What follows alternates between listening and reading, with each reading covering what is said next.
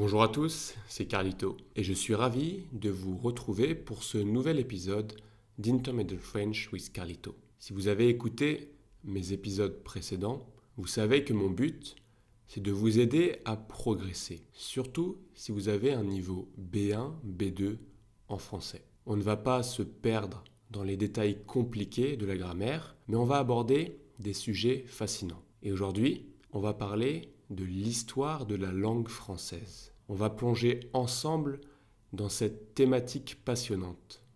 Et je vais vous présenter les points essentiels de manière simple et claire, pour que tout le monde puisse comprendre et apprécier. C'est en écoutant et en s'immergeant dans le français que l'on progresse. Alors, je vous encourage à écouter attentivement et pourquoi pas à réécouter cet épisode. Et pour vous aider, comme toujours, vous trouverez la transcription de cet épisode sur mon site internet ou sur ma page Substack. Alors, sans plus attendre, commençons à nous intéresser à l'histoire fascinante de la langue française. Savez-vous comment le français est devenu la langue officielle de la France et comment il s'est répandu à travers le monde? C'est ce qu'on va découvrir ensemble. La langue française a une très très longue histoire. Le 30 octobre dernier, le président de la République, Emmanuel Macron, a inauguré la Cité internationale de la langue française. Située dans un château à Villers-Cotterêts,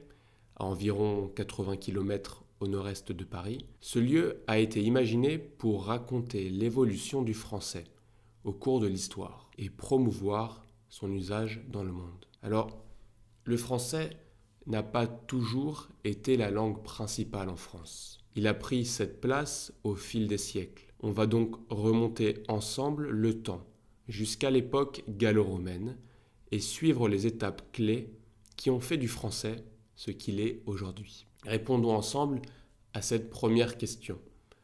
Quand et comment la langue française est-elle née? Au premier siècle avant notre ère, le territoire qui compose la France actuelle était essentiellement peuplé de Gaulois. En moins 52, l'empereur romain Jules César conquiert la Gaule, et peu à peu, le latin remplace les langues gauloises. Pendant les siècles suivants, le latin parlé se transforme. Il est alors appelé latin vulgaire, c'est-à-dire le latin du peuple, tandis qu'à l'écrit, le latin classique se maintient. À partir du 5e siècle, les invasions de différents peuples font évoluer la langue parlée, qu'on appelle le roman, mais dont il existe en fait une multitude de variantes. Au fil du temps, les langues romanes se transforment en différents dialectes selon les régions. La langue d'Oil au nord et Languedoc au sud. Ce n'est qu'au XIIIe siècle que l'on commence réellement à parler deux français. À l'époque, il s'agissait du dialecte parlé par le roi Louis IX, qui s'est ensuite imposé sur le territoire après plusieurs de ses victoires militaires. Un moment décisif pour le français a été l'édit de Villers-Cotterêts en 1539. C'est là que le français a commencé à devenir la langue de l'administration et de la justice.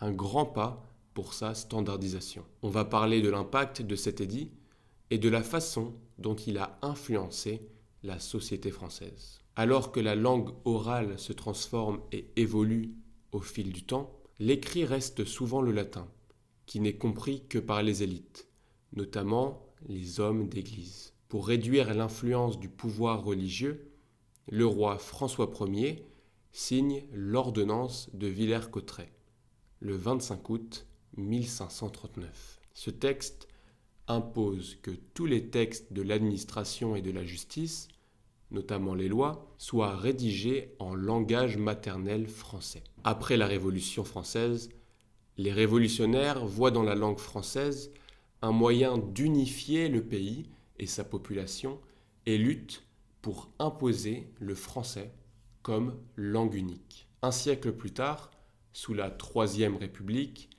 l'école primaire devient gratuite, laïque et obligatoire pour tous les enfants. L'enseignement est alors dispensé en français. Mais qui décide des règles de la langue française? On va voir comment l'Académie française a été créée pour fixer les normes de notre langue et comment elle continue à le faire aujourd'hui. En 1635, le cardinal de Richelieu crée l'Académie française, une institution qui a pour mission de donner une orthographe aux mots et des règles strictes aux Français, afin que tout le monde l'utilise de la même façon. À l'époque, il s'agissait surtout de permettre au roi Louis XIII d'imposer, par la langue, son pouvoir politique sur le territoire. En 1694, la première édition du dictionnaire de l'Académie est apparue. Actuellement, elle est en train de travailler sur la neuvième édition. De nos jours, c'est toujours cette institution qui fait référence pour prendre les décisions sur les modifications du français. Toutefois, comme au cours de l'histoire, la langue parlée évolue plus rapidement que la langue écrite. Les usages finissent alors par former de nouvelles règles, même si elles ne sont pas toujours reconnues comme officielles. Le français n'a pas seulement évolué à travers des édits. Les langues régionales ont aussi joué un rôle important. Et après la Révolution française, l'éducation a pris le relais pour unifier le pays sous une seule langue. On va explorer ensemble comment l'éducation a contribué à répandre le français dans toutes les couches de la société. Pendant plusieurs siècles, de nombreuses formes de langue ont coexisté. Mais à partir du 19e siècle, l'enseignement devait être obligatoirement effectué en français. Et cette décision a contribué au déclin des patois et des langues régionales. Depuis 1992, la Constitution indique que la langue de la République est le français. Aucune autre langue n'est considéré comme officiel dans le pays. Toutefois, il existe encore aujourd'hui 72 langues régionales, dont plus de la moitié dans les territoires d'outre-mer. Depuis 1951, celles-ci peuvent à nouveau être enseignées à l'école, et cette pratique est même encouragée depuis une loi de 2021. En 2008, la Constitution a reconnu les langues régionales comme patrimoine de la France, c'est-à-dire un héritage à protéger et à transmettre aux générations futures. Le français n'est pas seulement parlé en France, c'est une langue internationale. On va jeter un œil sur le nombre de francophones dans le monde et comment le français s'est répandu au-delà des frontières françaises. D'après l'Observatoire de la francophonie, près de 321 millions de personnes parlent français dans le monde, ce qui en fait la cinquième langue la plus parlée après l'anglais, le chinois, l'hindi et l'espagnol. Environ 255 millions de personnes l'utilisent au quotidien. Ailleurs qu'en France, elle est surtout parlée en Europe, au Maghreb et en Afrique subsaharienne, et un peu aux États-Unis. Voilà, c'est déjà la fin de cet épisode.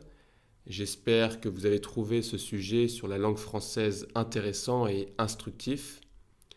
C'est en explorant divers aspects de la culture française que nous pouvons enrichir notre compréhension de la langue et prendre plaisir à l'apprendre. Alors, j'aimerais savoir ce que vous avez pensé de ce sujet. Est-ce que cela vous aide à apprendre le français? Dites-moi aussi si ce format vous correspond, s'il vous aide dans votre apprentissage du français. J'aimerais vraiment avoir vos retours, alors n'hésitez pas à me laisser un commentaire ou à m'envoyer un message un mail, peu importe. Rappelez-vous, la répétition est clé dans l'apprentissage du français, donc revenez écouter cet épisode ou d'autres et consultez mes transcriptions si vous en avez besoin. C'était un vrai plaisir de partager ce moment avec vous. Restez à l'écoute pour mon prochain épisode et d'ici là, continuez à pratiquer et à vivre le français. Je vous souhaite une très bonne journée, une très bonne semaine et je vous dis à bientôt. Ciao ciao, c'était Carlito.